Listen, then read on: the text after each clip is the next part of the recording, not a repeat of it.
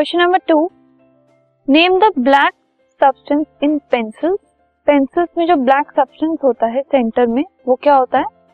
और comment upon its electrical conductivity उसकी electrical conductivity कैसी होती है ये हमें बताना है। सो so, पेंसिल्स के जो सेंटर में ब्लैक सब्सटेंस होता है मतलब जिसको हम जनरली कॉमनली पेंसिल का लेड बोलते हैं it is made up of graphite it is graphite और ग्रेफाइट कार्बन का एक एलोट्रोप है। So that is graphite inside the pencil जो ग्रेफाइट है, वो वैसे तो एक नॉन मेटल है, क्योंकि वो कार्बन का एलोट्रोप है so it is a non metal और उसकी वजह से उसको इंसुलेटर होना चाहिए था मतलब बैड कंडक्टर होना चाहिए था इलेक्ट्रिसिटी का।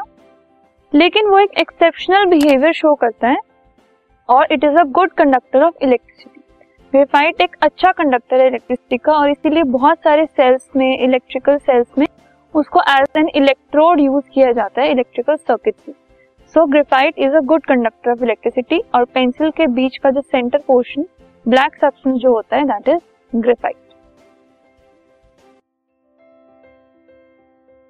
this podcast is brought you by hub hopper Shiksha Abhiyan अगर आपको ये पॉडकास्ट पसंद आया तो प्लीज़ लाइक शेयर और सब्सक्राइब करें। और वीडियो क्लासेस के लिए शिक्षा अभियान के यूट्यूब चैनल पर जाएँ।